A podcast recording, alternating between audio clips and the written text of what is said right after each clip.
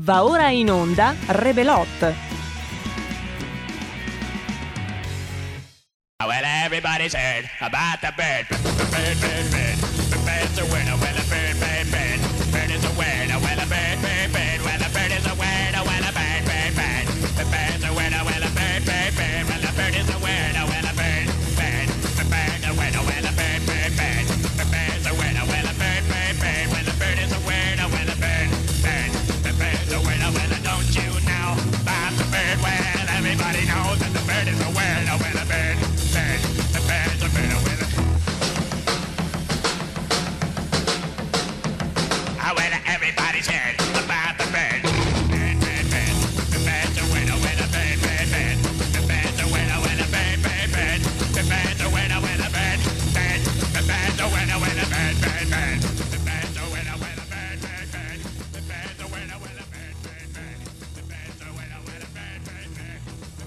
Buongiorno signor Pinky.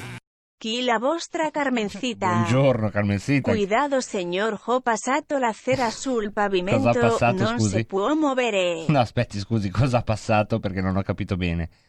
Ho passato la cera su... La sera, la sera, ha passato la sera sul pavimento lei? Adesso, ma guardi che comunque... No, perché poi qua dire in diretta queste cose sembra che eh, non abbiamo messo a disposizione della signora cugina di Roborta Carmensita una, una stanza, un letto dove passare. Cosa ha passato sul pavimento? La cera. La cera! La cera. E vabbè, la cera. Sul pavimento Esatto. non si può muovere. Ah, Comprende? Compreso, compreso, non mi posso muovere, ho capito. Però guardi, eh, Carmen Sida, il- con tutto il bene anche di questo suo zelo, eh, questa è una radio. Ah, es una radio. Sì, ¿Y qué radio? è, è una Ah, sì. radio, è una radio. Ah, sí. Roborta me lo ha detto. Radio Padania Libre. Pero ahora se llama RP en la tua radio. Esatto, brava. ¿Verdad? Giusto, giusto. Bueno, Ecco, ora possiamo salutare Giulio Cesare Carnelli. eccolo, Hola. Y Federico Rico Rico Rico. eccolo lì. Federico Maniato Cocumella. Ti- Hai mangiato cocumella, Federico? A Federico ho mangiato cocumella. Federico sì, Maniato Cocumella. devi rispondere, Federico, perché sennò non, non, non ne usciamo. Sì, sì, l'ho mangiato. Ha mangiato cocumella, meno male, grazie Federico. Y senores y senoras, il vostro prepunzio d'inverno. No, ma no. El martio Zinghi. E il marchio. Zinchi pleonastico. Vabbè, buongiorno. Buongiorno a tutti. Martedì, martedì di Rebelot, martedì 22-12-2020. Una telefonata già in arrivo, secondo me, secondo me è lui. Eh? Lo vuoi salutare tu, Carmensita? Lo vuoi salutare tu? Secondo me è lui, perché ormai è una rubrica fissa. Hola Roberto. Eh, Roberto, buongiorno. Hola Carmencita, che tal? Eh, Carmen- sta parlando con lei, Carmensita, non con me. Cioè, eh, Adesso resistiamo, vediamo se risponde. Carmencita? STO bene. No, non STO, Eh, non STO. Si dice io sto, s- sto, è difficile per gli sì. spagnoli eh, dire sto. Io sto Oh, bene. Allora, andiamo, Io andiamo, STO su, bene. andiamo, Vabbè. Andiamo sul difficile. Eh, Eh, Carmencita, come sta la tua cuginetta Roborta? O a tua cuginetta Roborta? eh, ma qui tu sei sadico, eh. Eh, eh, no, vediamo la Eh, ma hai ragione. eh. Eh, ma ne saprà qualcosa, peraltro, questa signorina? Roborta sta bene. Meno male, siamo tutti contenti, grazie di queste notizie. Esatto, eh, grazie mille.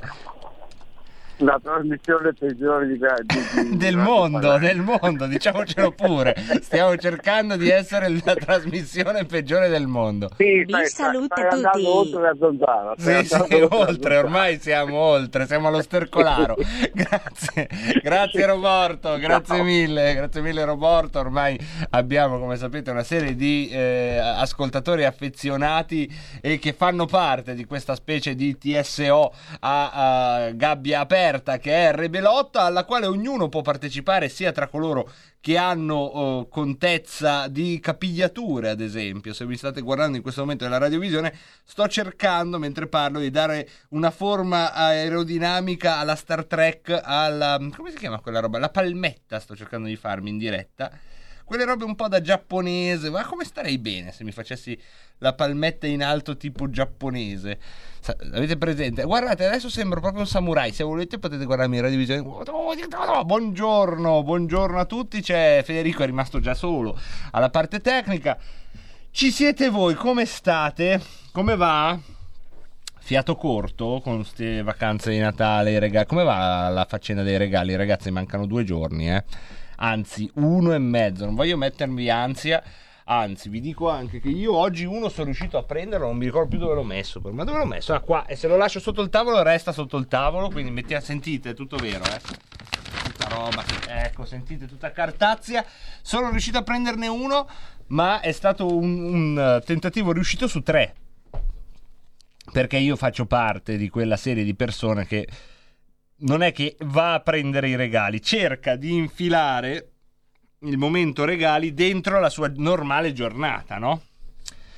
Andando anche un po' a casaccio, io lo ammetto, cioè è- mh, a parte quando proprio tu sai che per quella persona vuoi prendere quella cosa, mi piace sotto Natale andare a casaccio, cioè il primo negozio che trovo con dentro robe entro e vedo se c'è qualcosa che può piacere a qualcuno che conosco. Solo che col Covid è diventato un disastro.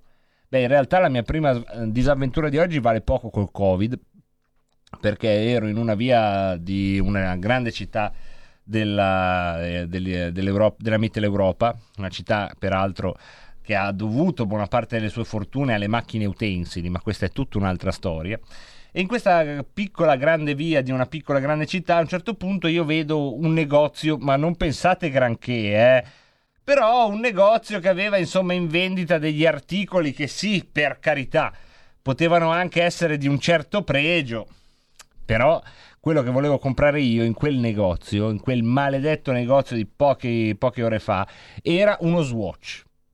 Sì, faccio la pubblicità anche se non mi viene in tasca niente, però che motivo avrei di dirvi era un orologio di quelli un po' economici ma di tendenza? Era uno Swatch che mi sembrava veramente abbastanza brutto da essere bello. Se devo dire la verità, proprio sai quei regali che tu fai un po' scherzando, un po' davvero, cioè quella bellezza un po' coraggiosa, nel senso che per mettere quello Swatch lì devi avere, un- devi avere qualche rotella fuori posto, no? Quindi te lo metto per... c'è anche un po' la sfida, vediamo se poi tu lo metti. E c'era questo negozio. Immaginate un negozio comunque degli anni, secondo me l'intelaiatura del negozio, la vetrina a disposizione interna sarà degli anni 80 tutti, eh. E anche la doppia porta per entrare, neanche fosse stato capito l'archivio Vaticano, era degli anni 80. E io c'è scritto suonare, suono, aprono la prima porta, io entro in questo intermezzo, si chiude alle mie spalle la prima porta, non si apre la seconda. Bruttissimo, eh? sono stati 30 secondi bruttissimi. Di là del vetro non c'era nessuno in questo negozio e io ho temuto che ehm, la trasmissione di oggi sarebbe stata per la prima volta Portolot, una trasmissione direttamente tra due porte aspettando che i pompieri facessero il loro lavoro di pompieraggio. Questa è stata la prima, eh, lì è stato fallimento. C'è stato anche un piccolo litigio, devo dire, eh? perché poi io fate conto che lì nella mia percezione sono state sei ore il tempo che sono stato bloccato tra quelle due porte lì.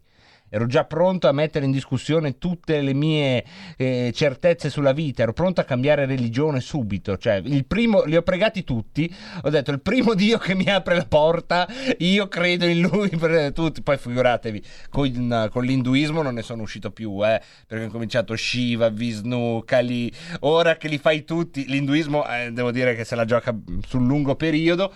Alla fine, eh, come al solito, sapete, no? Il senso dell'umorismo di Gesù, aspettato che dicessi lui, tac, chiedete, vi sarà dato, bussate, vi sarà aperto. Prima o poi arriva un titolare che si accorge di aver lasciato un povero cristiano, per l'appunto, tra due porte blindate che non si aprono, non può più né entrare né uscire, una specie di limbo del mondo.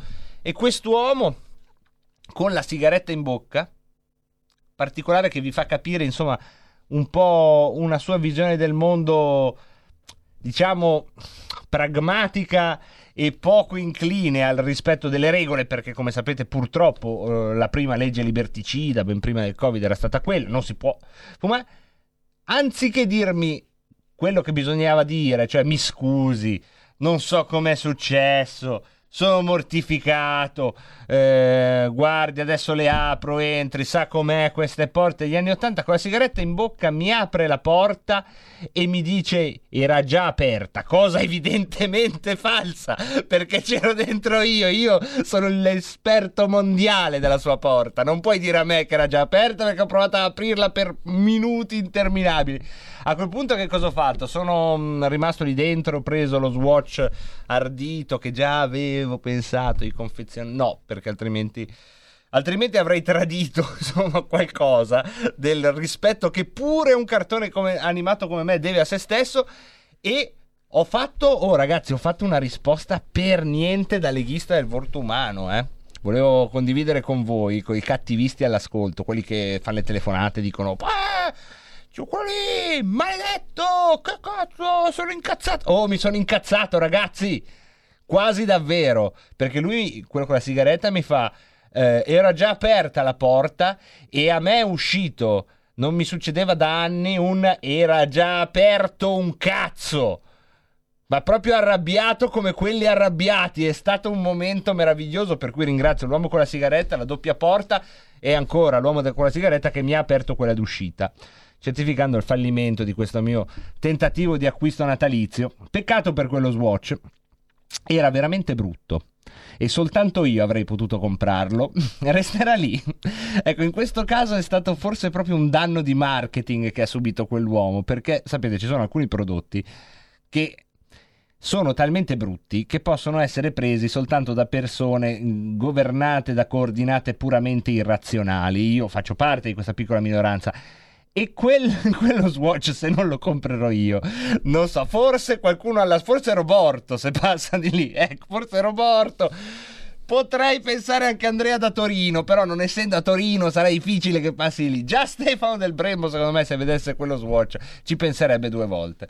Secondo passaggio, secondo tentativo, un altro posto che vi consiglio sotto Natale sono le cartolerie. Perché la cartoleria fa finta, no? È sorniona la cartoleria. Noi abbiamo tutti nella testa questo ricordo, la cartoleria, i quaderni, la penna, eh, i giornali, ma la cartoleria sotto Natale è quella che a volte, tac, mette lì quella che poi ognuno di noi non lo dice, ma considera la minchiatina, la cazzatina, il pacchettino del piffero che però fa il suo, fa il suo effetto. Allora, in cartoleria niente, giro a vuoto, era una cartoleria che non aveva... Anche se aveva dei bei giochi in scatola ehm, che hanno, diciamo, codificato alcuni giochi che si fanno. Tipo, avete presente quello che tu scrivi su un foglio, eh, un... um, non so, io scrivo Godzilla, eh, Federico scrive il mago Zurli, poi ci scambiamo i fogli, dobbiamo essere in più di due perché in due no, non riesce, bisogna essere almeno in 4 o 5, te lo metti in fronte, il post-it in fa e devi scoprire chi sei, no? Ecco, l'hanno codificato, cioè proprio quello con le carte già fatte, che se ci pensi è un po' triste perché non puoi più immaginarteli tu. Però fa niente, insomma, sono uscito anche da questa cartoleria, il tempo iniziava a sgocciolare, sono entrato in una roba strana dove si vendevano tele, eh, robe di montaggio, eh, pennelli, bricolage, e lì mi sembrava bello perché c'era un trattore da montare. Lui, a chi cavolo devi racco- regalare un trattore da montare? Ma cosa volete sapere? Adesso vi devo dire anche a chi lo volevo regalare. C'è un trattore da montare, era bello niente. Entro, sono lì che incomincio a cercare il trattore da montare, il titolare. E oh, ragazzi, comunque mascherina. Ero distante, ma, ma mh, due continenti dalle persone che nel frattempo erano in cassa. Il titolare mi adocchia e mi dice: Mi scusi, in questo negozio possono stare solo due persone. E lì cosa devi fare? prendetela col titolare. No, me la sono già presa con quell'altro. Uno che non si incazza mai si incazza due volte alla stessa ora. Sarebbe proprio Natale. Prendertela con le leggi ingiuste. No, semplicemente dire: Ah, mi scusi, uscire. E alla fine, e alla fine, quello che ho preso ce l'ho fatta, eh? E dove? E dove? E dove? Vediamo se avete seguito il senso. Dov'è la verità morale no? di tutto questo mio parlare che sembra senza senso? E invece c'è una verità morale alla fine, una grande favola morale, un romanzo popolare. Dove finisce? L'avete capito? Dove voglio. in una cartoleria, perché le cartolerie hanno questo, sono plurali. La gioielleria è una, il negozio di fattucchieri è uno. Cos'è il negozio di fattucchieri? Lascia perdere, tu dillo. Poi loro tanto sono lì mezzi addormentati, non hanno neanche sentito, non, non corregge. Eh, le cartolerie sono varie, quindi una seconda cartoleria, zam! Trovato lì, bello anche, fa la sua figura perché tiene questo, questo pacco rosso, bello. Quindi, amici, quello che vi sento di dirvi compartendo con voi questo vostro questo mio sforzo che poi è anche il vostro sforzo le cartolerie. Mi raccomando ragazzi cartolerie. Chi resta in onda e non corre in una cartoleria a cercare gli ultimi regali sappia che tra poco invece entreremo nelle scaturigini di un delitto irrisolto che tiene con il fiato sospeso da decine e decine di anni la cronaca italiana e poi, e poi, e poi con molta più serietà, non che in questi primi 20 minuti non ci sia stata, parleremo, ebbene sì, anche della politica.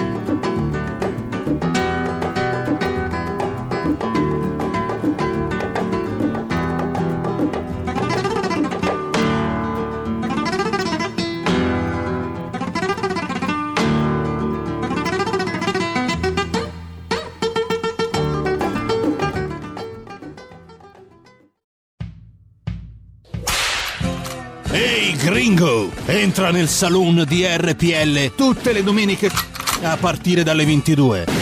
Country and Folk Club con RPL. La tua radio.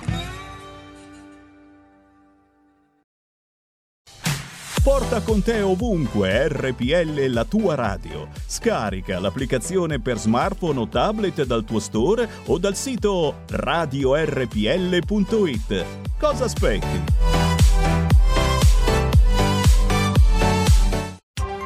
Coming Soon Radio, quotidiano di informazione cinematografica.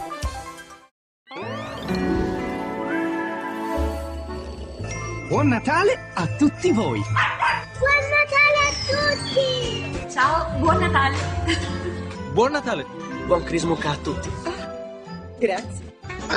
È Natale, eh? Buon Natale a tutti! Buon Natale! Buon Natale! Buon Natale! È un regalo di Natale! Buon Natale! Buon Natale, Vanessa! Buon anno, signori! Buon Natale! Oh. Buon Natale, Orso! Buon Natale! Oh, oh, oh, oh.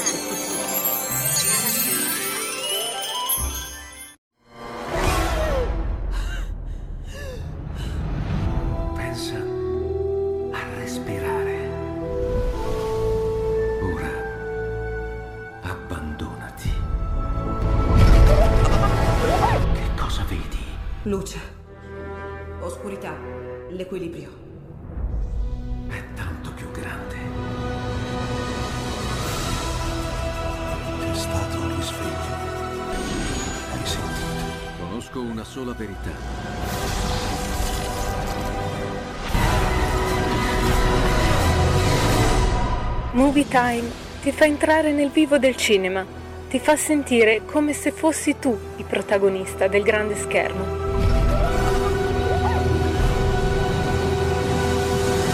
Ogni sabato dalle ore 16. E rieccoci, rieccoci in diretta 17.03, vi avevo detto che saremmo rientrati dentro una storia che ha insanguinato le pagine della cronaca italiana, in realtà ha anche animato le pagine del costume, perché poche storie come quella del mostro di Firenze, il grottesco, il tragico, a tratti l'involontariamente comico coincidono un po' per eh, lo, lo, scenario in cui si svolgono i fatti, le testimonianze più o meno improbabili che sono sempre un resoconto di un'Italia della provincia toscana della uh, metà degli anni 90 che eh, hanno delle involontarie ma uh, irresistibili venature che fanno uh, sorridere però insomma quando poi si pensa a quanto truculenti quanto tragici sono stati quei fatti eh, allora lì dentro c'è davvero di tutto. È un gran, una grande storia del nostro passato che forse ha qualcosa da raccontarci ancora oggi perché come nelle grandi storie, i grandi misteri di questo paese, eh, la verità col passare del tempo sembra sgocciolare dagli archivi, dalle indiscrezioni, dalle notizie che piano piano escono dalle eh, loro casseforti. Noi abbiamo un frequentatore di queste stalagmiti giudiziarie e non solo, un giornalista d'inchiesta che da tempo ci eh, tiene compagnia, quello che generalmente inaugura lo spazio in cui eh, lo abbiamo in diretta dicendo a me benvenuto, cosa che mi fa sempre piacere sentire. E allora, però, prima gli do il benvenuto io, Marco Gregoretti, benvenuto. Benvenuto Marco, ma Ecco. adesso te lo dico doppiamente perché ti sto guardando, Ah, ho ecco. il volume, quindi vedo le tue facce. Ok, perfetto. Vedi anche le Benvenuto, mie facce. Marco. Se volete, stringete l'inquadratura. Se, visto che parliamo di storie dove il grottesco, il comico si intrecciano, il mio volto si presta bene in qualche modo a eh, esserne sintesi. Marco, faccio, provo a fare un riassunto delle puntate precedenti in cui abbiamo parlato di Mostro di Firenze. Allora, una delle verità possibili è questa, ehm, che sostanzialmente gli esecutori dei delitti, delitti efferatissimi con asportazione di organi genitali, con eh, appunto oh, una eh, sottofondo di magia nera, di riti orgiastici, ecco, gli esecutori probabilmente questa è la pista che seguiamo con Marco Gregoretti, potrebbero essere stati davvero eh, Lotti, Pacciani e in parte anche Mario Vanni detto Torsolo, sebbene con un ruolo minore. Quello che invece è ancora tutto da illuminare è il movente, i mandanti, su cui si aprono varie piste, tra cui quella Sì. che ci portava a Perugia, giusto? Dove Sì, c'era eh, stato uno strano suicidio. Sì, eh, allora io eh, la vicenda del mostro di Firenze è- si è ufficialmente svolta tra eh, il 21 agosto 1968 e l'8 settembre del 1985. In questo lasso di tempo sono state uccise 14, forse 16 persone, però ci sono tutti i testimoni morti collateralmente, ma è- questa è la data ufficiale. Io più volte ho detto, anche ho scritto, che la vicenda del mostro di Firenze, proprio perché ci sono dei livelli superiori, non è mai finita, ha solo cambiato tipologia, perché quando eh, succedevano quei, quei delitti, mh, in quegli anni non c'era internet, non c'era la tecnologia. Oggi sì, eh, per quel che penso io, ma non sono solo io a pensarlo, perché l'ispirazione me la diede il dottor Michele Giuttari, che era eh, quello che è il capo della squadra mobile di Firenze, poi il capo del GIDES, cioè il gruppo di investigazione sulle sette, eh, che una sera a tavola mi disse proprio questo, guarda Marco, è solo cambiata la tipologia, quella, quell'organizzazione non è mai stata smantellata, chi ha provato a smantellarla, che bel primo piano che stanno Hai visto, hai visto? quando hanno provato smante- chi ha provato a smantellarla, come appunto lo stesso Michele Giuttari o come il dottor eh, Giuliano Bignini, il magistrato di Perugia, eh, ha, ha avuto molti problemi e come anche alcuni giornalisti, Michele Giuttari mi disse Marco lascia perdere il mostro di Firenze perché sennò resti senza lavoro. E... Non gli hai dato retta come al solito. No, non gli ho dato retta. Ecco, su Giuttari mi permetto di aggiungere un passaggio come credibilità di questa tesi. Oltre alla tua testimonianza, ci sono anche i romanzi che scriverà Giuttari. E sono romanzi che per carità fanno parte della fantasia letteraria, ma è un po' curioso che l'investigatore del mostro di Firenze poi scriva dei romanzi dove c'è una setta segreta dedita a Sì, sì, omicidi esatto. rituali. Ecco, per carità, Sì, sì. Eh, spesso però nella storia si sa che ciò che non si può dire in prosa si dice in poesia.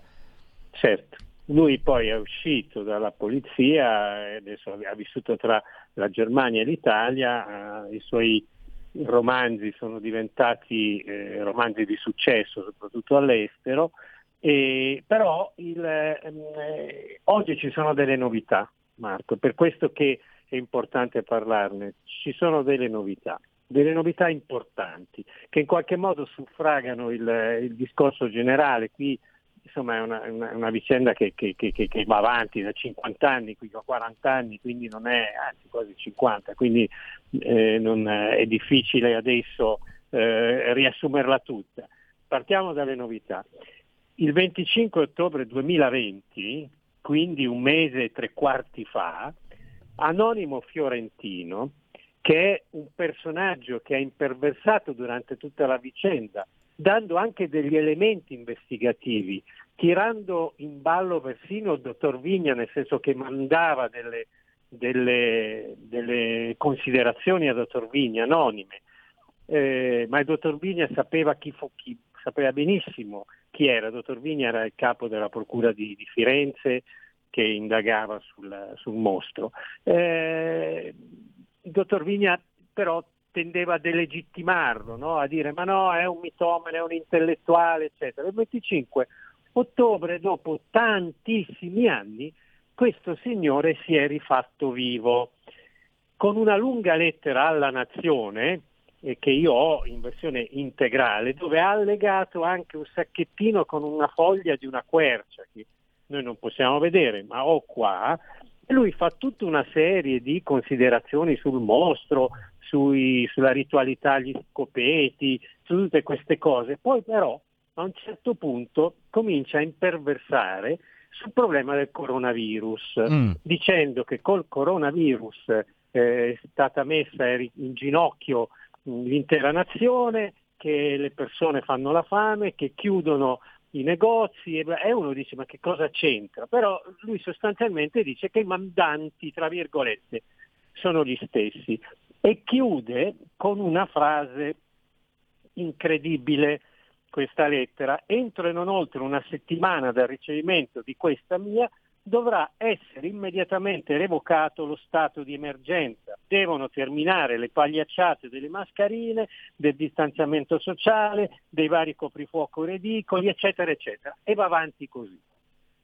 Boh, E cos'è? la, la lettera, la lettera siamo nel giorno 25 ottobre 2020. 25 Allora, ottobre. Sì, ecco, quello che, quindi mh, poche settimane fa, quello che però succede dopo poche settimane, dopo poche settimane, succede che comincia con insistenza, da fonti assolutamente autorevoli, girare la voce che il Parlamento, che all'interno del governo e che nel Parlamento si stia profilando l'idea di fare una commissione d'inchiesta sul mostro di Firenze. Mm. Ecco, questa è eh, quando, quando io ho, ho- ho- visto questa lettera, poi mi è arrivata questa notizia, ho detto porca vacca, che botta.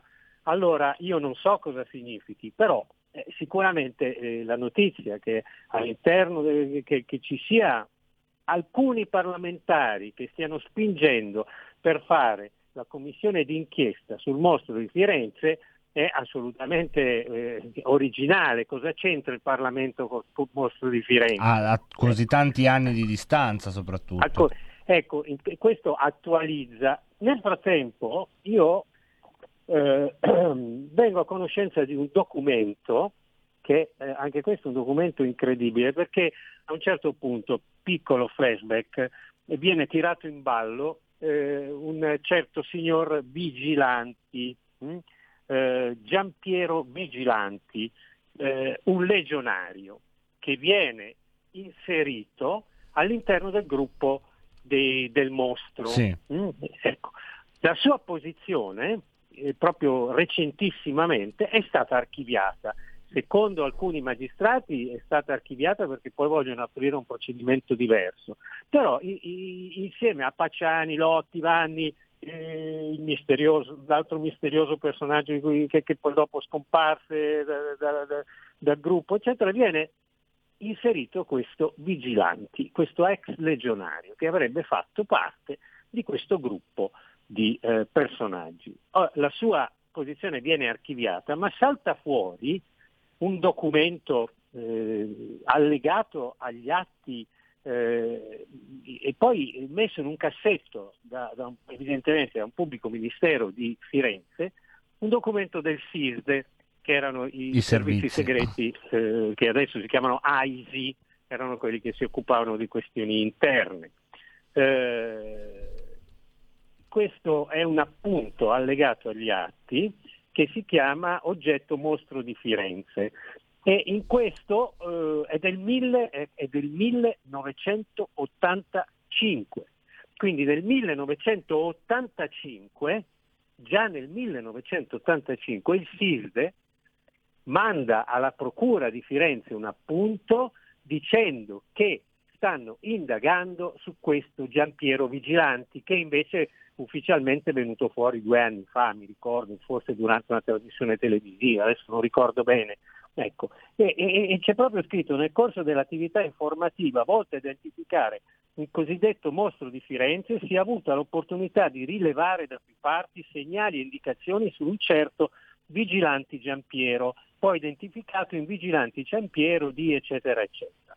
È alto 1,90 m circa, corporatura robusta, capelli brizzolati e occhi verdi. È in possesso della licenza di porto d'armi di fucile, è in possesso eh, della pistola automatica eh, standard USA a 10 colpi, calibro 22, regolarmente denunciata. Ecco, e questo è un appunto del 1985, quindi già nel 1985 si indagava su questo personaggio eh, arrivato alle cronache, penso, se non ricordo male, penso dopo una dichiarazione di Marco Izzo, però non, non- non sono sicuro al 100% perché anche Marco Izzo è entrato dentro questa storia del mostro di Firenze perché diceva di essere amico del famoso dottore suicidato di Perugia, ecco, e però è una cosa di due anni fa, tre anni fa. Eh, adesso è stata archiviata la sua posizione, ma in procura questo appunto del SISDE a Firenze c'era già nel 1985. Di questo non sapeva nulla il dottor Giuttari che è furioso perché ha saputo recentemente dell'esistenza di questo documento ed è, per passatemi un eufemismo, incazzato nero perché nessuno gli aveva detto niente. Per cui, mh, come posso dire, io poi collego la lettera, certo. La commissione d'inchiesta, il documento dei servizi segreti sparito che riguarda un personaggio che poi dopo viene archiviato e mh, dico no, la storia del mostro di Firenze non è finita non è finita, è ancora all'ordine del giorno non solo, come dicevi giustamente tu all'inizio, nella ricostruzione di un'epopea di costume del nostro paese, ma proprio all'interno degli archivi più spietati della cronaca nera, non solo italiana. E con addentellati che eh, ora cercheremo di esplorare, ovviamente a livello intuitivo, ipotetico, anche nella politica, nel potere. Eh, prima però una, un elemento in più su Giampiero Vigilanti, eh, la mh, famigerata pistola che poi ha portato le indagini su di lui, ecco l'ipotesi investigativa che eh, evidentemente è stata scartata, però eh, la teniamo agli atti fatti, visto di quello di cui stiamo parlando, sarebbe stata pensata e trovata nel gennaio 2020, abbandonata tra i cespugli in una piazzola di sosta lungo la superstrada Firenze-Siena.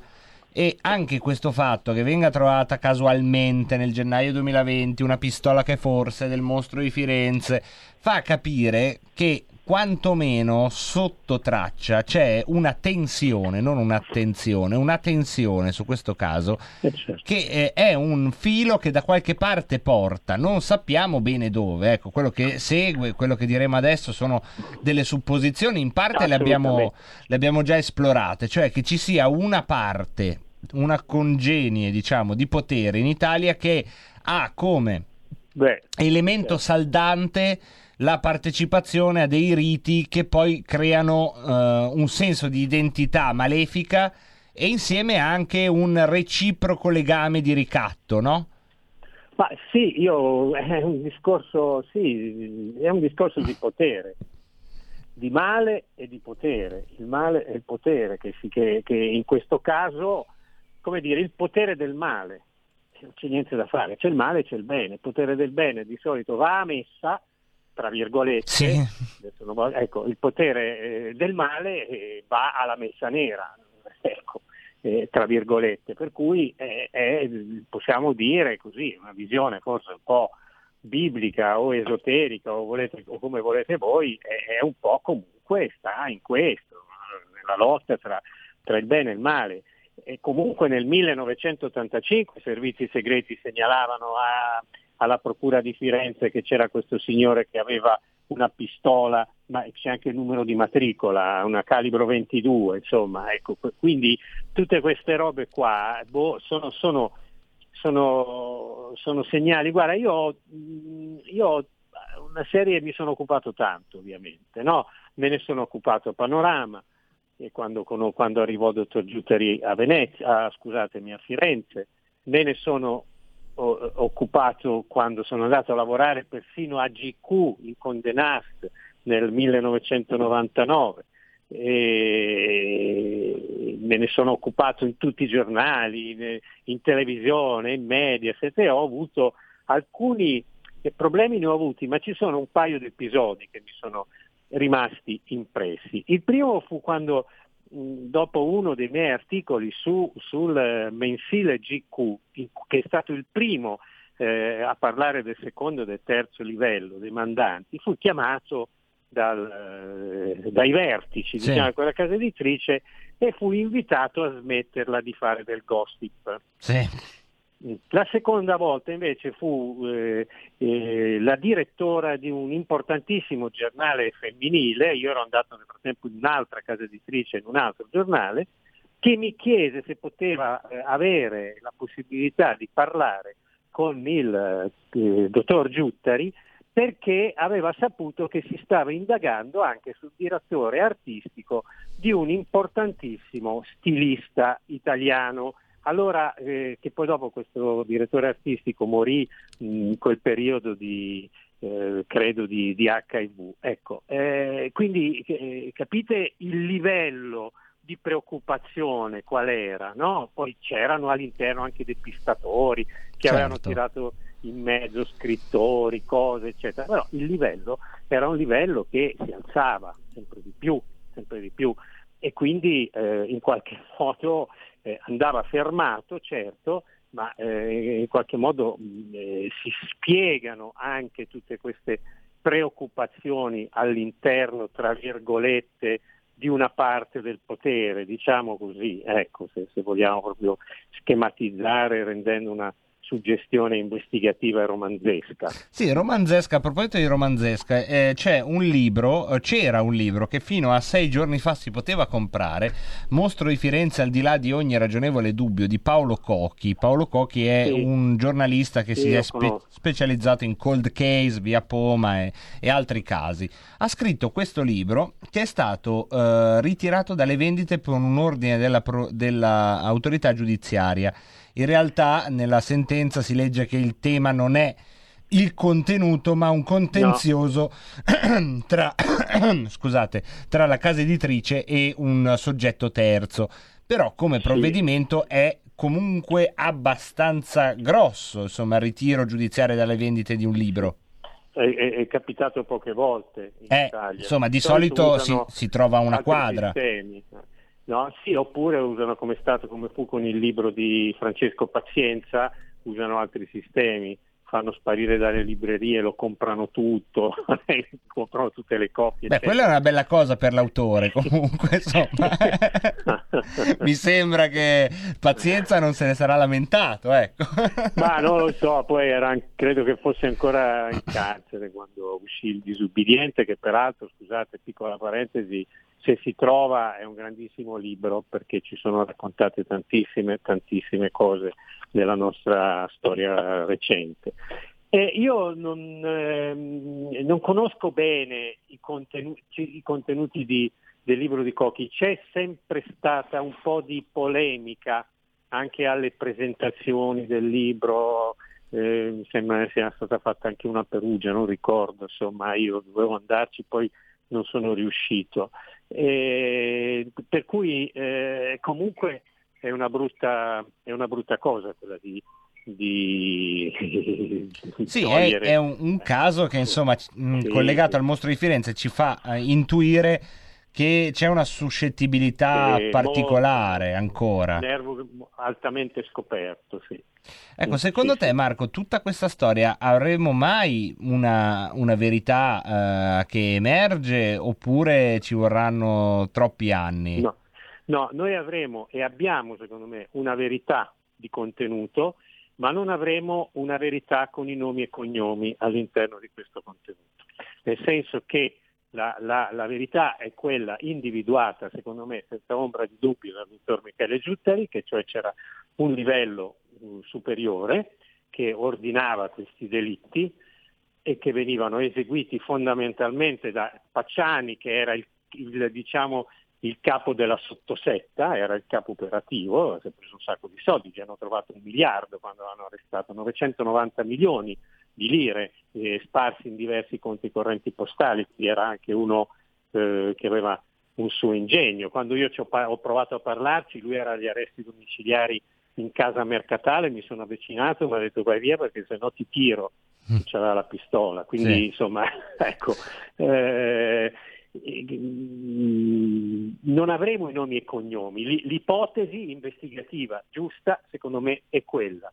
Mo- è morta una quantità di testimoni infinita, quasi tutti nel fuoco, come fosse un segno diabolico, anzi tutti nel fuoco sono morti, bambini, donne, eccetera, che ruotavano intorno a questa storia, incendi in macchina, incendi in casa, sempre fuoco, sono sempre morti nel fuoco. Eh, però è, è quella l'ipotesi. E il dottor Narducci, quello di, Fire- quello di Perugia, che era a un livello molto alto nella società perugina, perché suo padre era un, eh, un importante diciamo, barone della medicina, sua moglie era poverina, una vittima, lei veramente eh, drammatica di questa storia. È, è, è una, una Spagnoli, una famiglia forse storicamente più conosciuta di Perugia, quindi era un livello altissimo quello di Narducci, ma era uno, non era il mostro di Firenze, era uno e probabilmente era anche uno che non ci aveva più voglia e che voleva uscire da, da questa situazione e che probabilmente per questo è stato ucciso. Ecco. Eh, però eh, l'ipotesi investigativa è quella, ma non difficilmente avremo i nomi e i cognomi, un po' come la cosa di Epstein. Sì. No, ecco, è difficile. Ecco, è... Che però essendo più recente è difficile, Sì. insomma, mh, è difficile aver pretesa che qualcosa emerga. Sì. Marco, ci restano un paio di minuti per farci gli auguri di buon Natale, nonostante le storie un po' truculente con cui abbiamo addobbato l'albero oggi. Grazie, tanti auguri. Eh, io spero che il 2000 il 2021 sia dal punto di vista del cronista eh, un anno in cui si risolvono, si risolvono e e che un anno in cui esca magari di prigione qualche innocente e c'entri magari qualche colpevole, perché ce ne sono troppi di innocenti in galera.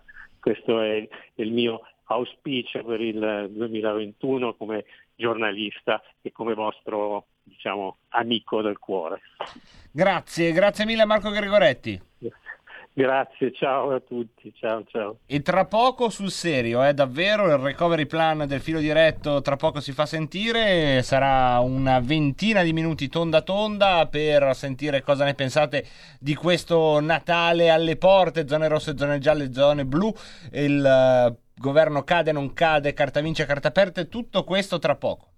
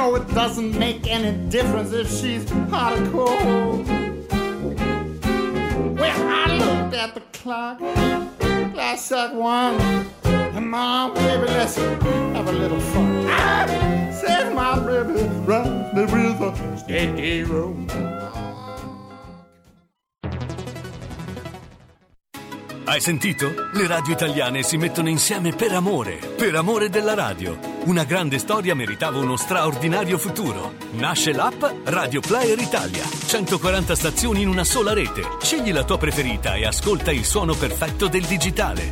Gratis, senza registrazione, senza interruzioni. Compatibile con tutti i device. Naviga, esplora e scopri l'universo dell'audio. Ti sorprenderà. Scarica Radio Player Italia. Il futuro batte con la radio nel cuore. Anche RPL è disponibile su Radio Player Italia.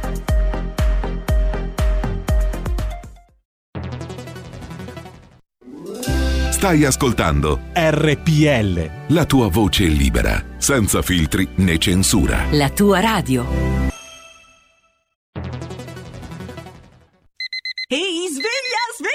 Ha parlato? Sono io, la Digital Radio. Anche in camera mia? Ma non abitavi nella mia auto? Analogico che non sei altro. Per tua informazione, da quest'anno mi puoi ascoltare nelle auto nuove, in casa e dovunque ci sia una radio.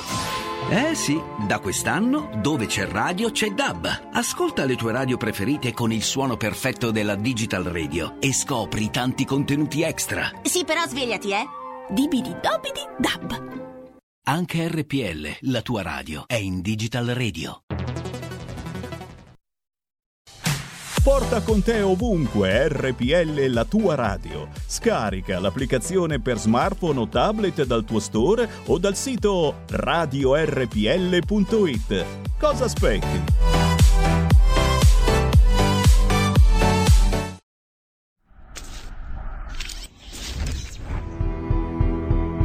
Care ascoltatrici e cari ascoltatori, sono Giulio Cainarca e voglio darvi un messaggio molto bello. Si chiude un 2020 ottimo per la nostra radio. Gli ascolti sono cresciuti, la programmazione è cambiata ed è anche stata evidentemente molto apprezzata. Eh, sulla web tv del nostro sito radiorpl.it, sulle applicazioni, su Facebook, su YouTube, i nostri ascolti sono molto cresciuti. Vi do solo qualche dato. 2020 sul 2019. Tra settembre e dicembre 2020, rispetto all'anno prima, su YouTube siamo cresciuti del 455% di iscritti, del 60% di visualizzazioni, del 392%, quasi quattro volte, di pubblico. Su Facebook, sempre tra settembre e dicembre 2020 sul 2019, più 133% di visualizzazioni a 560.000 nel trimestre, più 66% di interazioni. Insomma, siamo cresciuti su entrambi i mezzi dalle 3 alle 4 volte di ascoltatori. Quindi semplicemente grazie. In particolare sono cresciuti gli ascolti nella fascia tra i 35 e i 44 anni ed è cresciuto del 10% il pubblico femminile su quello maschile. Io posso solo dire una cosa, grazie a tutti i redattori, a tutti i collaboratori preziosissimi di questa radio e grazie soprattutto a chi ci ascolta, a voi, cari ascoltatrici e cari ascoltatori. Per il 2021 ce la metteremo tutta per migliorare ancora. Grazie, buon anno, buone feste.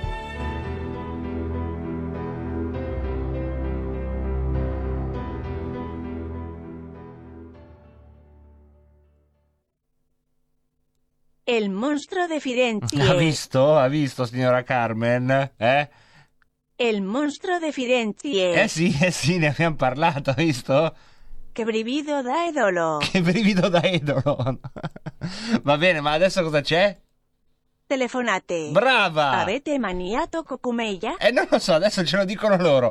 0266 20 35 29. Se volete, le linee sono già aperte e libere per un grande classico di questa nostra emittente, ossia il filo diretto, quello serio, quello politico, quello a 360 gradi in cui facciamo emergere, se, se lo volete, le vostre riflessioni, i pensieri che state pensando in questo strano, stranissimo Natale che eh, si sta approssimando, un Natale dove non solo è difficile entrare nei negozi se c'è la doppia porta, ma dove è difficile anche capire quello che si può e non si può fare, un Natale che vede eh, centinaia di italiani bloccati nelle ultime ore nel Regno Unito perché di punto in bianco il governo ha deciso di eh, sospendere i voli dalla eh, Gran Bretagna e per eh, l'Italia, un governo che è in bilico con gli ultimatum di Renzi, con lo spettro di Ma- Mario Draghi, con le dichiarazioni dell'opposizione di Matteo Salvini che apre a un governo anche con questo Parlamento ma che sia del centrodestra. Insomma, la confusione è grande sotto il cielo, non mi sembra però di poter continuare dicendo ottimamente le cose vanno per il meglio, come diceva eh, l'antica massima. Abbiamo già una telefonata in diretta, non voglio mettere troppi recinti a questo filo diretto che ha un quarto d'ora tutto per voi e dove sarà interessante piuttosto sentire cosa emerge in termini di priorità in termini di riflessioni. Da voi che vorrete o chiamare allo 026620 35 29 oppure scriverci via whatsapp al 346 64 277 56 prendiamo la prima telefonata. Pronto? Pronto Pinti? Benvenuto eccolo qua. Benvenuto. Buon Natale niente oggi non ti faccio rimproveri siamo in atmosfera natalizia. Va bene. Siamo tutti più buoni più bravi e più belli. Meno Quindi, male la situazione, come diceva il grande Ennio Fagliano, in Italia è grave ma non è seria. Quindi il problema del governo, del non governo, sai, forse, senti, mi rivolgo a te, dicono che uno avvicinandosi alla vecchiaia diventa un po' più distaccato, no? Un po' più pacifico, un po' più saggio. Io ho l'effetto contrario.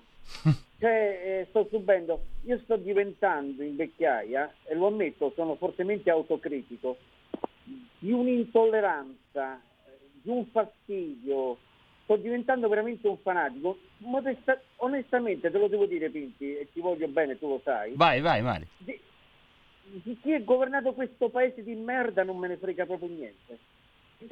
Per me, se mi dicessero domani, proprio riferendomi, ho fatto quel discorso che era prodromico a quello che sto dicendo adesso, se mi dicessero domani che l'Italia sprofonda nel Mediterraneo e viene risucchiata in tutta quanta la sua popolazione, me ne strafotto perché sono così esasperato, così indignato, così man- con una mancanza proprio di dignità eh, del popolo italiano che piace essere schiavi, mm, di quel senso di cialtronaggine, di servilismo, eh, che abbiamo sempre dimostrato nella nostra storia. Sì, abbiamo avuto un grande passato, Pinti, la gran- il grande impero romano, il rinascimento, i comuni medievali, le grandi invenzioni, le grandi scoperte geografiche. Nessun popolo forse è stato come noi, ma è ormai un lontano passato. Forse, come ho già detto al buon Pellegrini, è nostro destino sparire anche da un punto di vista diciamo democratico.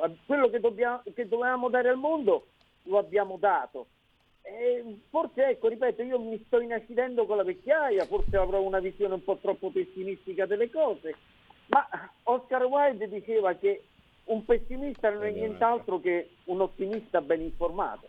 Va bene, con questa la mettiamo un po' lapidaria, ma grazie Mario. Abbraccio, Grazie della testimonianza. Intanto Raul da, Ce- Raul da Cesano Maderno torna sul tema dei miei acquisti natalizi e scrive Marco sono 1700 anni che si festeggia il Natale il 25 dicembre. Perché ridursi all'ultimo giorno per i regali? Hai ragione Raul, però è una cosa che così, cioè... Sai quando incominci a vedere il Natale da un manca un mese? Io dico sempre no, vabbè, ma ci penserò, ci penserò. E poi arrivando sotto Natale, sì, a me piace anche prendere gli ultimi giorni, questa cosa. de- Ci sono quasi, eh, ci sono quasi, eh, però ancora gli ultimi a prendere. Abbiamo un messaggio vocale che poi è stato subito prontamente eliminato, che, che può essere anche una decisione saggia. Magari qualcuno aveva mandato un messaggio vocale e poi si è un po' pentito perché forse era un messaggio vocale pieno di insidie, pieno di cucumela, cara Carmensita. Se era pieno di, cu- di cucumela, ha fatto bene, ha fatto bene a eh, cancellarlo. Anche se WhatsApp lascia questa traccia delle nostre cancellature. Pinti, stai di nuovo cambiando argomento. No. Ma non dovevamo parlare di politica. eh, però scusami, Pinti, volevo dirti una roba. Sì, adesso c'è una telefonata in attesa. La- eh, possiamo farla aspettare un attimo. Devo dirti una cosa, Pinti. Eh, dimmi. Cioè, come si fa a non cedere al fascino di questi argomenti? Tipo la traccia poetica lasciata da un WhatsApp cancellato. Che è diverso da- cioè, eh, dal- da- dall'SMS non inviato, che tu non sai che è stato pensato. Invece c'è- e poi è stato cancellato. Va bene, Pinti, dopo ne parliamo. Prendiamo una telefonata. Pronto? Pronto, Radio Padania? Così parre- parrebbe. Così parrebbe. Non per Eh, la Guardia di Finanza. Non, non ah, si vede no. Radio Padania, eh? Si vede anche se viene sul profilo Facebook, si vede. Non è un bel vedere, ma si vede. Ah, io non ce- non ce l'ho. Lei è della finanza? Eh sì, sì, sono della finanza. Allora non è Radio Padania questa, mi scusi signora, questa è, la cosa del signor Contucci. Ha bisogno di qualcuno, signora? Ma io è Radio Padania questa no? Lei, lei è della Guardia di Finanza, signora? No, ma dai, tu, Se non è della Guardia di con- Finanza Radio con Pinti? Padania. So- sì, Parlo con Marco se, Pinti? se non le devo dei soldi, sì. Eh, no, non mi deve dire. Ah, allora sì, Marco, scusate, eh, ma sapete ho una vita avventurosa. Eh, capito, sì, sì, sì, sì. lo so, abbiamo, eh, abbiamo capito. Eh, ma qui non si vede, io non, no, vedo un'altra radio Monte Carlo. Beh, Radio Monte Carlo, perché con tutto il bene, io non ho, non ho niente contro questa emittente. Se vuoi Sì, vedere, ma io voglio vedere, Ma voglio noi- vedere Radio Padania. tu puoi sentire Radio Padania sul 740, non vedere. Ecco, no, ecco, io non, non vedo... ehm, Però Radio ce l'hai una finestra Quale finestra? di casa. Sì, ho una finestra. Che cosa si vede dalla finestra? Ah, eh, sì, il cielo. Il cielo, eh, scusami, eh. Allora tu accendi il 740 sul digitale terrestre e tu Radio Padania la puoi guardare guardando il cielo. Cioè, mh, che bella, che bella immagine abbiamo noi a casa tua. Facciamo questa trasmissione on demand. Io ti parlerò dal cielo, pensa, sperando che sia solo metafora, perché non c'è fretta. di- vabbè, eh, scusa, scusa, stiamo un attimo seri su, ma si potrà vedere in seguito questa Radio Padania oppure no? Si può vedere con il cielo. l'internet, signora. Ce l'ha Eh. l'internet lei? Io, io non ci pazzo con, con l'internet. Ecco, ma non si perde niente, sa, è solo tutta la conoscenza del mondo racchiusa in un motore di ricerca con infiniti contenuti continui e ossessivi. Sta- è meglio la finestra col cielo, creata il giorno della creazione e che ha tutte le cose al suo posto e lo spettacolo cambia comunque secondo la logica dell'altissimo. Quindi io direi radio finestra. Radio Finestra. Va Ah, bene. invece, invece di Radio Padania. Radio Esatto, Finestra. no, no, no, no, no, no, no, no. intendevo dire che se lei non ha internet non può vedere la radio, ma già. questo non la, non la getti nello sconforto perché basta una finestra con il cielo e la radio comunque fa la sua figura. Ah sì, indubbiamente, certo. Allora è meglio Radio Finestra che Radio Padania? No, no signora, io dicevo la videofinestra con Radio Padania, va bene? Radio Finestra con Radio Padania. Per- vabbè, ho facciamo così, videofinestra, Radio Padania. Vabbè, comunque se non ci sentiamo, tanti auguri Anche a lei, Natale. signora, anche a lei. Anche a lei è bello, è bello vedere che dopo, dopo anni il pubblico comincia a somigliare al conduttore. Deve essere una, una testimonianza della legge di attrazione, cioè dopo sette anni quelli che continuano ad ascoltare Rebelot hanno evidentemente dei problemi in comune con il conduttore di Rebelot. Un saluto invece a tutti gli- quelli che so che ci sono, a RPL, Radio Padania, quelli che hanno la radio accesa tutto il giorno. eh, e quindi ci sentono tutti, sia i conduttori che piacciono, sia quelli che non piacciono. Quindi stai lì, te li sopporti un po'. Anche se il Pinti, guarda, due balle, madonna, ma non dice mai una roba, un approfondimento, mai che una volta che dica a che punto è la quotazione dell'oro, mai che parli di macchine utensili, di treni magnetici, no, sempre lì allegro, cosa ci avrà da ridere? Quello lì, sempre lì che... che... Ecco, grazie anche a voi che mi sopportate. Sappiate che io, io mi sopporto per più tempo, voi solo per due ore, io il Pinti ce l'ho dietro anche sul treno, due maroni, so- conosco tutte le altre parti del suo carattere, guardate lasciate perdere, lasciate perdere, datemi retta, questa roba qui è anche la parte più turistica, è anche la parte più frequentabile. Ci sono di quei quartieri, ragazzi, che, che se volete fare un giro fatevi accompagnare da me che li conosco, li conosco tutti, non è pericoloso, però ci sono di quei quartieri, ragazzi. Abbiamo, abbiamo mm, eh sì, siamo proprio usciti dal seminato. Cioè c'era questa idea del filo diretto della politica, invece è bastato un messaggino mh, eh, eliminato su WhatsApp, la telefonata di Radio Finestra e, e siamo finiti fuori dal seminato. Siamo lì con questa campagnola nel campo arato. Sai che devi- quando ti si impantana un po' che devi farla ripartire e la ruota va per un po' da sola sparando terra in giro e poi, e poi torni sulla sterrata per dire che se volete c'è ancora 5 minuti che possono essere un'eternità. Se qualcuno di voi avesse già preciso nella sua testa un pensiero cristallino che si è, essendo cristallino, cristallizzato nella sua testa in questi lunghi mesi di emergenza Covid e di emergenza governo e di emergenza economica e di questo di quello e di quello e di Natale blindato, se avete già un pensiero che volete condividere con noi, la campagnola di Rebelotta è tornata sulla sua sterrata e dondolando, dondolando, abbiamo ancora 5 minuti come 5 chilometri dove potete insomma dire la vostra, suonare il clacson delle vostre opinioni. Intanto lo Stefano del Brembo, gioioso, per favore chiedi alla sorella di Roborta perché ho amato tre sue paesane senza spos- sposarle e loro sono ancora vendicative dopo 15 anni. Per Carmencita, hai amato tre spagnole che sono ancora, non lo so, non si sa, eh, cose, cose bizzarre della, così, proprio un oblò sul passato di Stefano del Brembo, ma dobbiamo subito chiuderlo come un coperchio sulla pentola perché è arrivata la telefonata. Pronto? Pinti? Eh, ripeto, se eh, è per quella Sì, sono questione... della finanza. Eh, eh, il signor Conocci non c'è, eh, mi spiace, ha sbagliato il numero. È uscito? Mi spiace, non c'è, il cretino non c'è. Eh. Starà conducendo su quella radio xenofoba del cretini, di infedeli cretini. Ma tu, ma tu come ti permetti di venire? Sei pronto? Che il Signore ce lo conservi, Pinti. Ecco, questo diglielo anche al principale, eh. Sono Robby da Bergamo, volevo Ciao, Robby. augurarti buon Natale e buon anno. Grazie Roby, anche a Sperando te. che sia migliore del 20. Non ci vuole tanto, direi, come scenario complessivo. Poi ognuno di noi ha avuto le sue venture e le sue sfortune e le sue fortune, mi auguro. Faccio Però un paio di domande. vai. Ti farai il vaccino? Ma alla fine, se sarà fatto a tutti coloro che sono in stato di necessità e che lo desiderano fare, lo posso fare anch'io, non ho problemi sul vaccino. Prima Hai che visto l'infermiera in America che dopo esserselo fatto ha fatto una conferenza e svenuta? Shock anafilattico. Eh, ci sono dei rischi. Il L'hai ris- vista? eh, non l'ho vista, ma il rischio di, di stare al mondo purtroppo abbiamo imparato Eh, a diciamo maneggiarlo. che eh. l'hanno ripo- l'ha riportato solo la Repubblica, il giornale La Repubblica, settimana scorsa. E io sinceramente ho un po' di paura. Ma no, ma uno è- non deve essere obbligatorio e se uno non lo vuol fare non lo fa. Io dico che lo facciano prima tutti coloro che sono le categorie più deboli, così come si è visto. Così crepano prima. No, non che si crepano prima, lo- se ritengono di farlo a loro protezione, non voglio togliere una fiala a una persona di 80 anni che magari invece lo farà con maggior eh, necessità, insomma.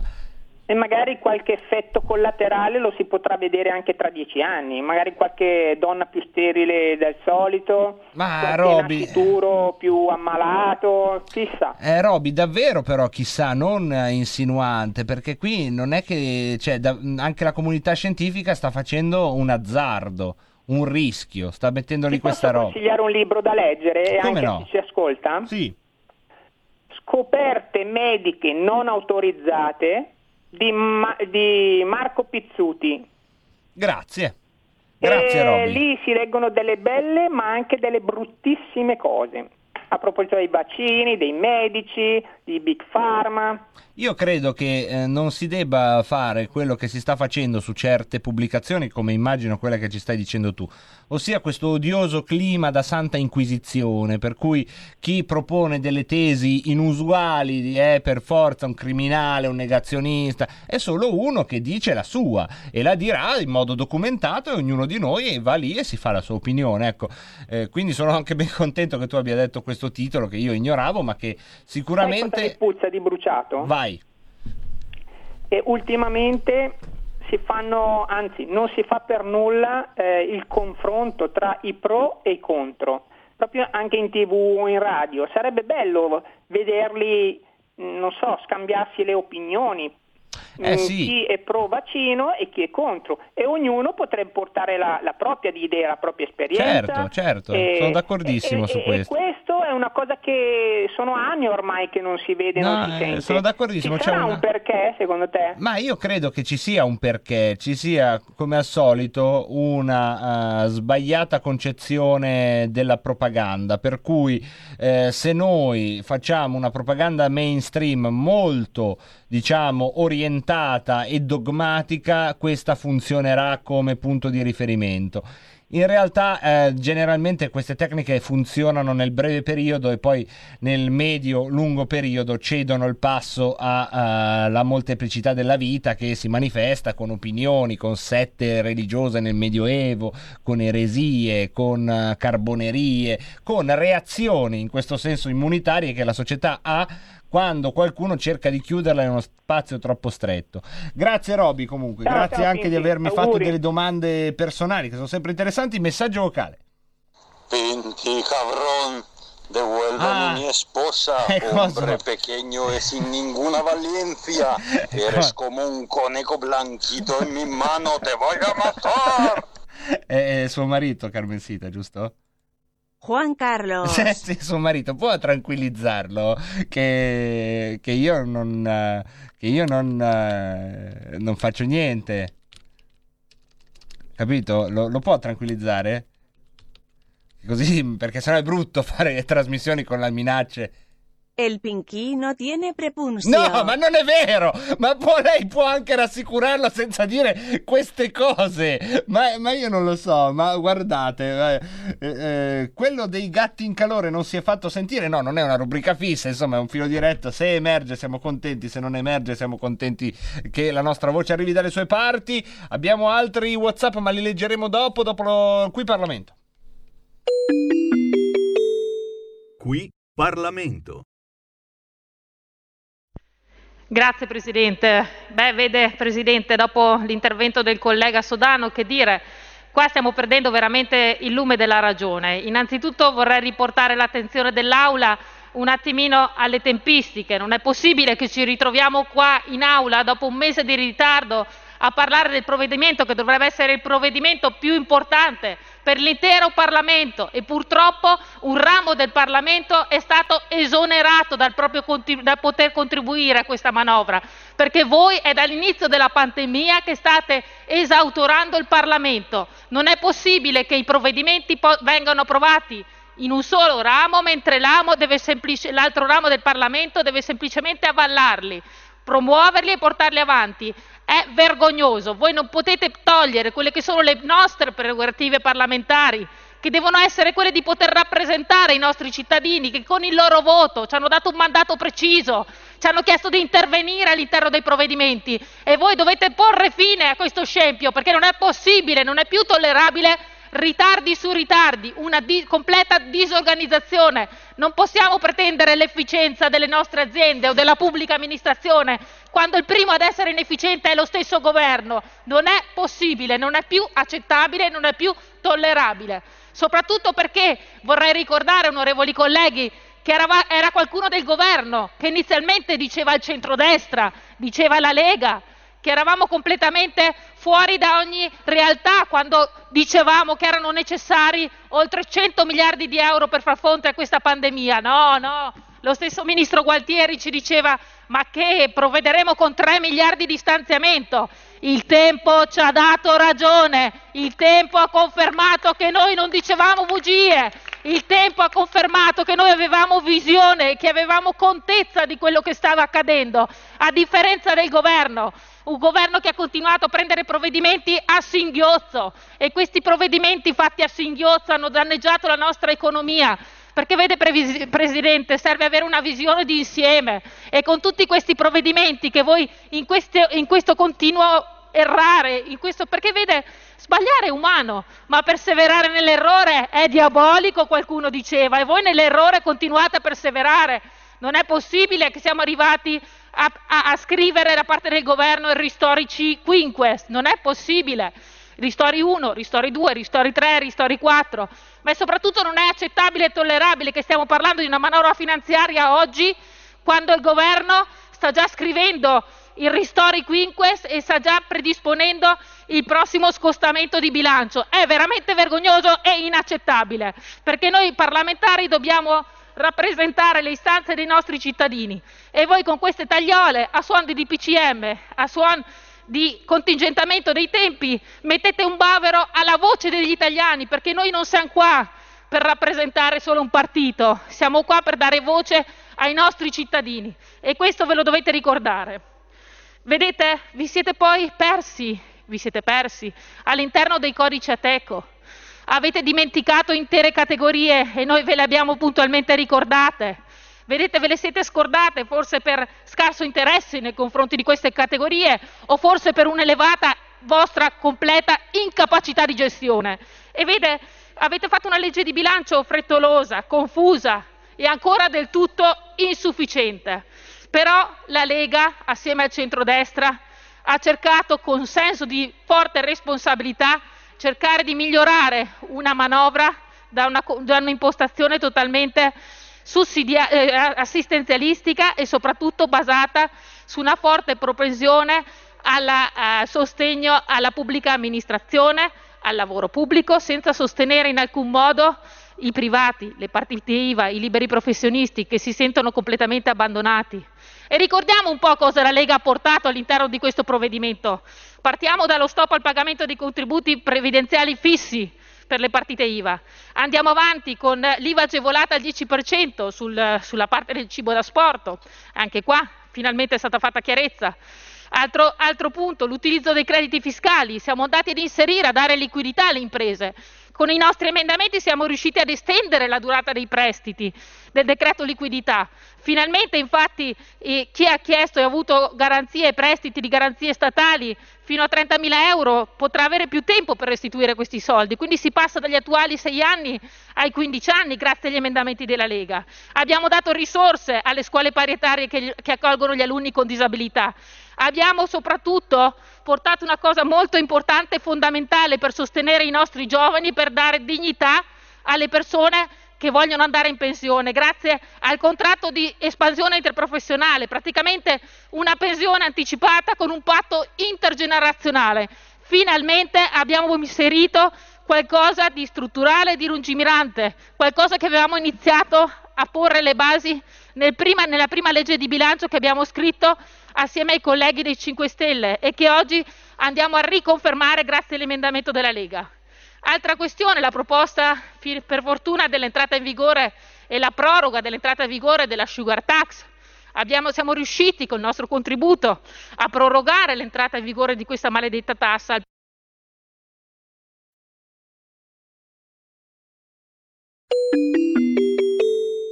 Qui Parlamento.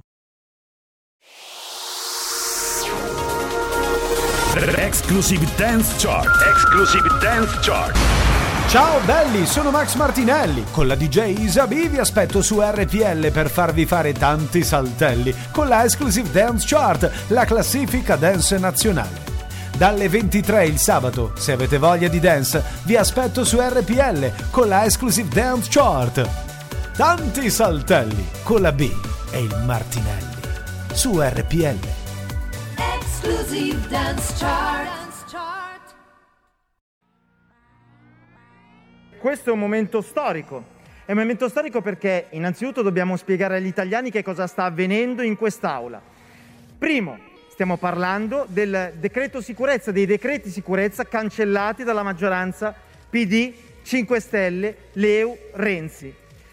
Questa è una responsabilità importante perché noi stiamo parlando in quest'Aula dove le opposizioni sono presenti, sono seduti e dove la responsabilità della maggioranza è dimostrata dalle presenze. 11 parlamentari della sinistra e dei 5 Stelle presenti in quest'Aula. Una vergogna, Presidente, una vergogna nei confronti di quest'Aula e degli italiani che sono in estreme difficoltà in questa fase economica, pandemica, in questa fase nella quale tutti si stanno dimenticando degli italiani e stanno più vicini ai clandestini e all'ONG.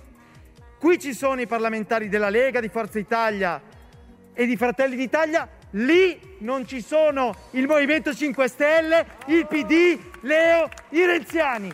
Dove siete? Dove siete? Questa è la vergogna che agli italiani deve essere denunciata.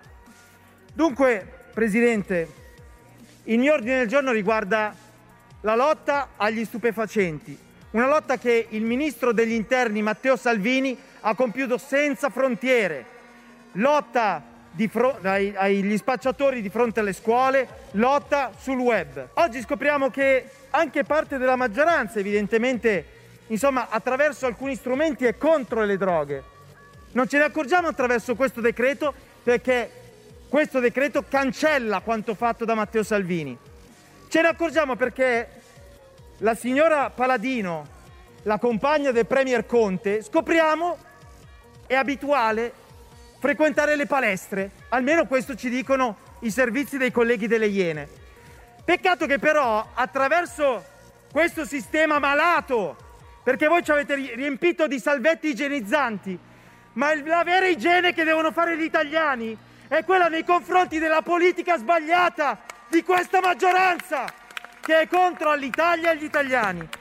Beh, noi scopriamo che gli agenti di pubblica sicurezza, cari miei, cari italiani, non vengono utilizzati per controllare le frontiere, ma vengono utilizzati gli agenti di pubblica sicurezza per salvare la compagna del Premier Conte dalle domande scomode dei colleghi delle Iene. Vergogna! Vergogna! E allora con tranquillità e serenità, Presidente, quella che abbiamo nel cuore. Ribadiamo con estrema forza la forza dei valori che all'interno di queste di- e, e all'interno di questi banchi e all'interno delle milioni di persone che hanno sostenuto con forza la battaglia della Lega contro l'immigrazione clandestina e il business delle ONG, beh, noi non possiamo che ricordare, Presidente, il lavoro svolto da decine di migliaia di operatori della pubblica sicurezza. Non possiamo che ricordare il lavoro svolto dai magistrati che hanno eseguito quello che quest'Aula parlamentare ha fatto, ha imposto fino a poco tempo fa attraverso delle leggi. Oggi però siamo a vedere come coloro i quali l'anno scorso erano a favore dei decreti sicurezza di Matteo Salvini oggi siano proprio i primi a guardare dall'altra parte. Siano proprio i primi, cioè il Movimento 5 Stelle. Beh, l'augurio e l'auspicio è che i colleghi delle Iene possano trasmettere il servizio che per ora è stato nascosto, perché questo evidentemente è derimente per la sostanza e la vita di questo governo, è derimente per molte altre questioni che riguardano i degni rapporti istituzionali tra forze politiche. Grazie. Stai ascoltando RPL. la tua voce libera, senza filtri né censura. La tua radio.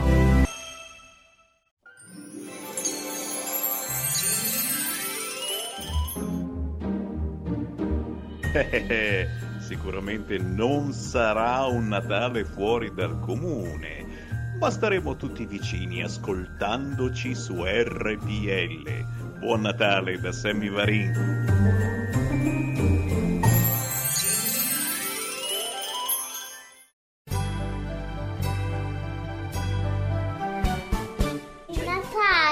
Festa dei bambini che sognano un mondo migliore. Buon Natale! Buone feste!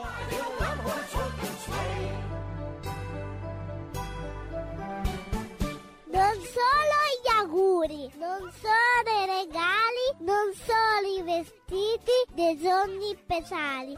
Aiutiamo chi soffre dalla gioia lontano.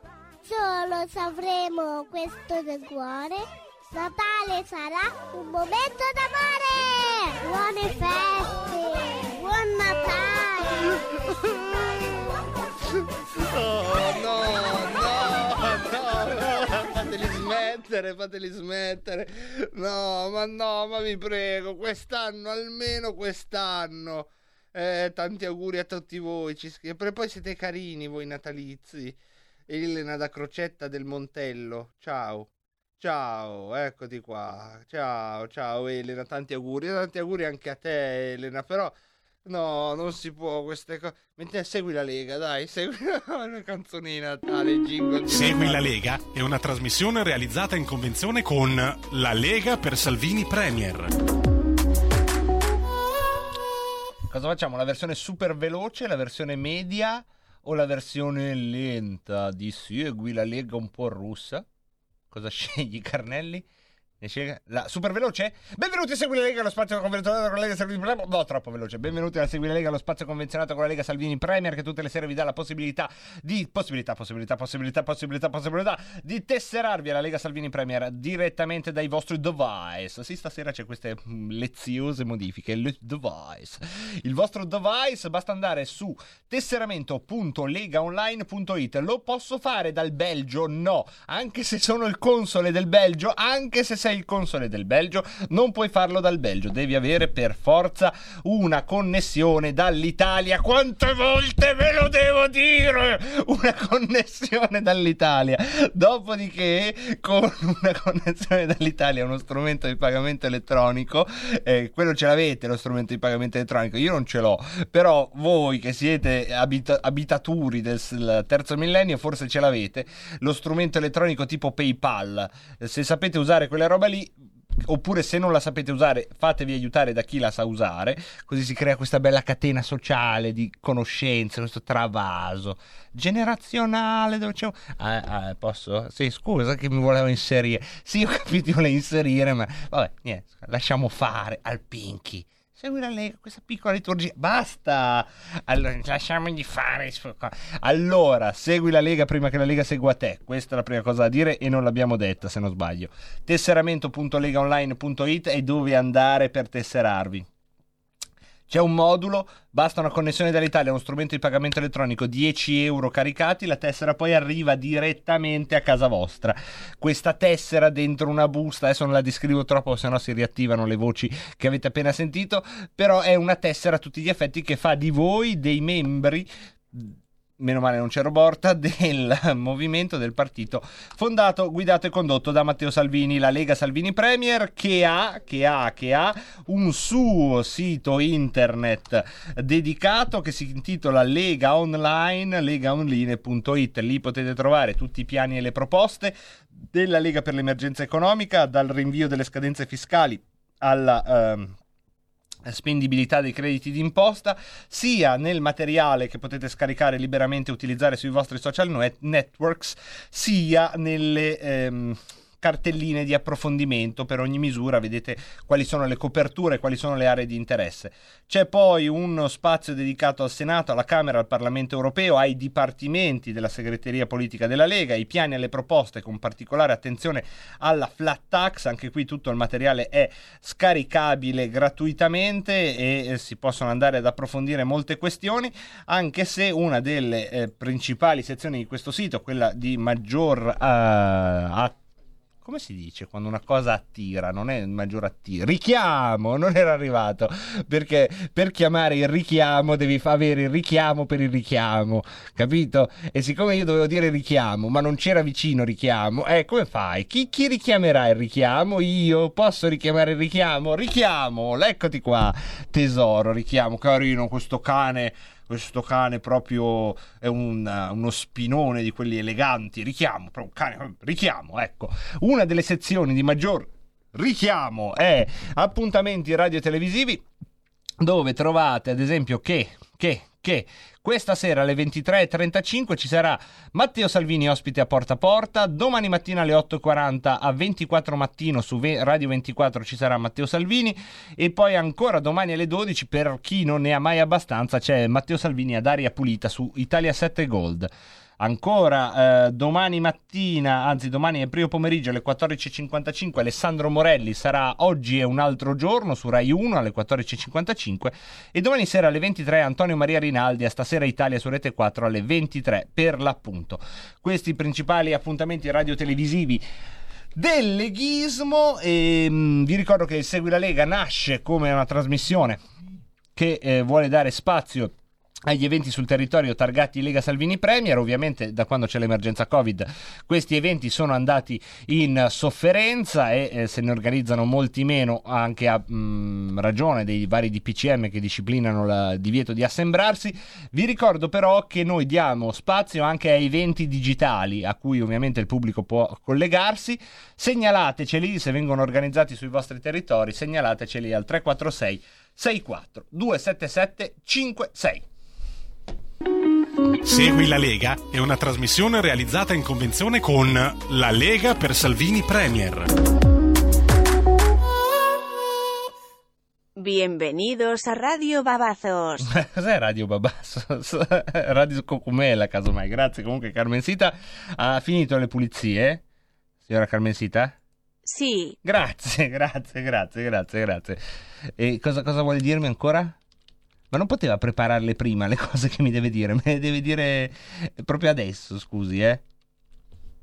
Mi dica. Mi- dovrei finire la trasmissione io. torno domani alle 16,30. Va bene, va bene, perfetto, arrivederci. Arrivederci, allora arrivederci, eh? La strada la sai, il pulsante per uscire, il cancelletto di fianco. Arrivederci. Arrivederci Carmensita, va bene, salutiamo Carmensita e eh, cosa, cosa deve dirmi ancora? Io devo leggere dei Whatsapp, eh? Cosa c'è? Cosa c'è signora Carmensita? Eh, Non doveva andare? Dove deve andare? Devo andare dalla signora Lisetta. Ah, ok, va bene, va fatto. Arrivederci. Arrivederci, vado dalla signora Lisetta, come è giusto che sia. Intanto un saluto a Enrica di Caponago, buona vita e buon Natale a tutti. Il Covid-19 finirà quando cominceranno i digiuni musulmani. Pre- preconizza, vi piace? Preconizza, pre- profetizza, eh, eh, profetizza, eh, l'Enrica profetizza, eh, no, non si può, eh, sbagliato, è male. E invece l'Enrica preconizza. Bello, no? Non mi piace. Preconizza. Scommettiamo. Voglio vedere i pagliacci di questo governo, ci scrive, governo giallo-rosso, come e cosa faranno per impedire assembramenti di musulmani, sgozzamenti di agnelli e capretti. In questo momento diventa un po' Alessandro Barbero, sgozzamenti rituali di capretti. Se si comporteranno civilmente come noi italiani. Un saluto a Enrica che la mette così, pam, derby religioso sotto Natale. Altro messaggio vocale, scusi eh, Carmensita, eh, guardi che forse è per lei. Senti, No, non è per lei, vada pure. Senti, ti sono venuto a prendere. No, no, no, guardi, non è per lei. No, pensavo fosse suo marito. Arrivederci. Eh, va bene, arrivederci. Ecco, eccomi Franco. Guarda, ti sto aspettando fuori dalla radio così quando esce andiamo a farci una birra, No, un whiskino, no, no, andare no, a vedere la lap no, dance. non come ci possiamo, piace tutto fare a chiuso, noi. non guardiamo Ma non volevo metterti in allarme, ma c'è fuori un tipo che sembra un po' banderas, con i capelli lunghi, così un po' con la faccia un po' ispanica, con un macete in mano che salta e grida il tuo nome delle cose che non capisco un cazzo. Adesso Ma arriva, chi è questo? arriva la signora Carmensita, spiega, poi anche c'è tutto quelle- quell'equivoco del sostizio che per, per ragioni di pronuncia. cioè. Un saluto a Alessandro a Losanna, ciao Marco, speriamo che nel 2021 quando si parlerà di onde saranno solo riferite a quelle del mare, oceani o laghi. Insomma, l'onda del contagio è eh, quello che dice lei, e poi quello che dice lui, e poi Stefano del Brembo che ci ricorda Elvis the Pelvis. Ma è il momento dei numeri che purtroppo sono diventati eh, una costante delle nostre puntate ormai da tanto. Ma perché? Ma perché ci sono queste... Ma chi è? Perché poi diciamo tante cose no, di questo mondo che non va. Ma vogliamo parlare delle pubblicità che si aprono con l'audio senza che io voglia che si aprano? Ma, ma- ma- ma- a noi ci, ci- signora della finestra, signora che guarda, sente Radio Padania e ascolta la finestra, se lo tenga stretto il cielo. Guardi, è il miglior internet che c'è in giro. Lasci perdere. Arr- tanto se una cosa importante la verrà a sapere. Io faccio questo bollettino per onor di conformismo, visto che è diventato nel bene e nel male un rituale nazionale perché da eh, circa dieci mesi ci occupiamo dell'emergenza che ormai emergenza non è più perché è emersa Covid e ogni sera c'è il bollettino, noi cerchiamo di raccontarvelo senza falsare nulla ma semplicemente dando gli addendi in un ordine diverso rispetto a quello di altri mezzi di comunicazione. Infatti noi partiamo dai tamponi, sono stati eh, fatti 166.205 tamponi. Vi ricordo che nel periodo zona rossa, zona rossa, panico, moriremo tutti, i tamponi venivano fatti a 250-260 mila al giorno. Guarda caso, da quando bisogna, si può uscire a fare gli acquisti di Natale, i tamponi sono calati mediamente di 80-100 mila unità al giorno. Ora, è un bel numero, 80-100 mila, eh? non, non è esattamente così un'oscillazione casuale. Quindi questo ci faccia capire che con 166.205 tamponi oggi ci sono 13.318 contagi, cioè persone che sono positive al Covid. Vi ricordiamo ogni sera, scusate la liturgia, ma è utile che essere positivo non vuol dire essere malato, per fortuna. Si può essere positivi, cosiddetti asintomatici, cioè stanno bene, però il loro organismo è venuto in contatto con questo virus e se ne è trovato traccia. Però non c'è nessun problema, sono asintomatici, stanno bene.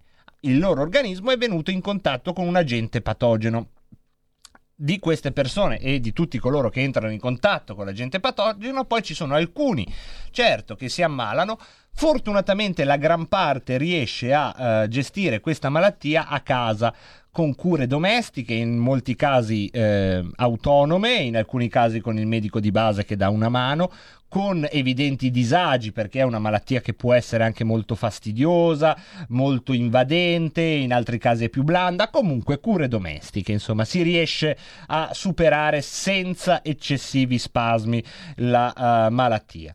In altri casi bisogna andare in ospedale. Gli ospedali vi ricordo che sono aperti e curano tutti quelli che hanno bisogno di andare in ospedale.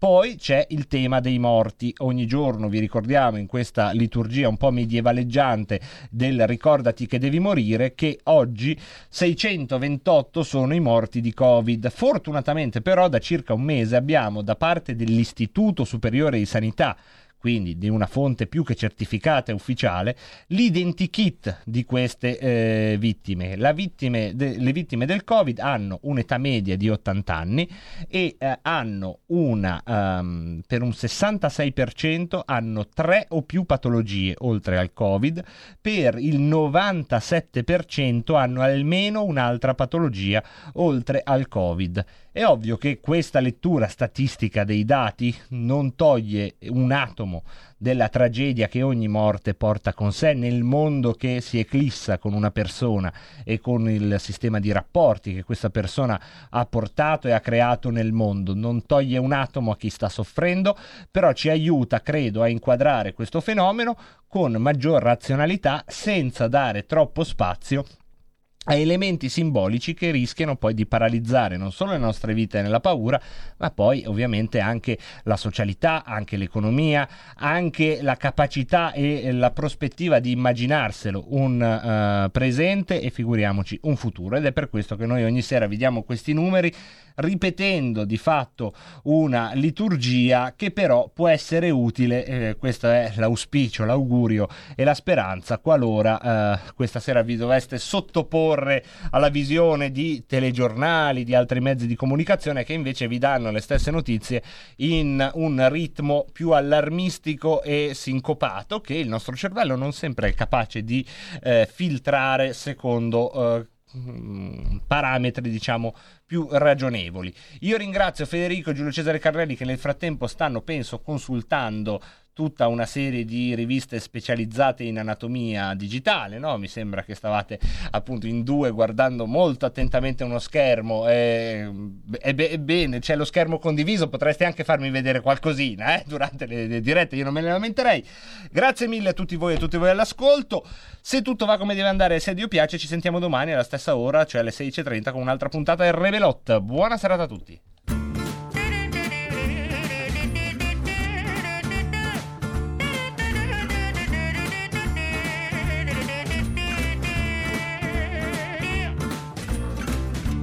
Donnez-moi une suite au Ritz, je n'en veux pas. Des bijoux de chez Chanel, je n'en veux pas. Donnez-moi une limousine, j'en ferai quoi? Offrez-moi du personnel, j'en ferai quoi? Un manoir à Neuchâtel, ce n'est pas pour moi. Offrez-moi la tour Eiffel, j'en ferai quoi?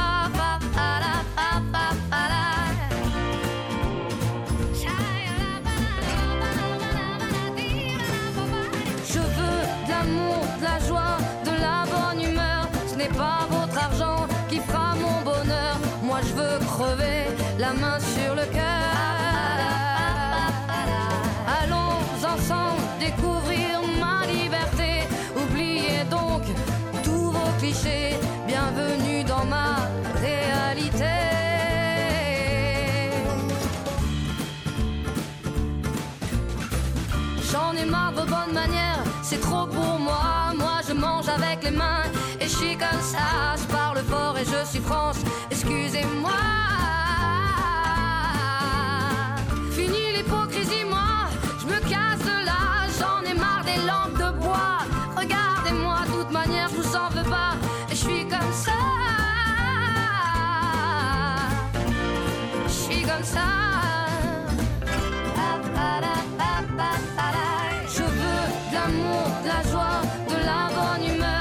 Pas votre argent qui fera mon bonheur. Moi je veux crever la main sur le cœur. Allons ensemble découvrir ma liberté. Oubliez donc tous vos clichés.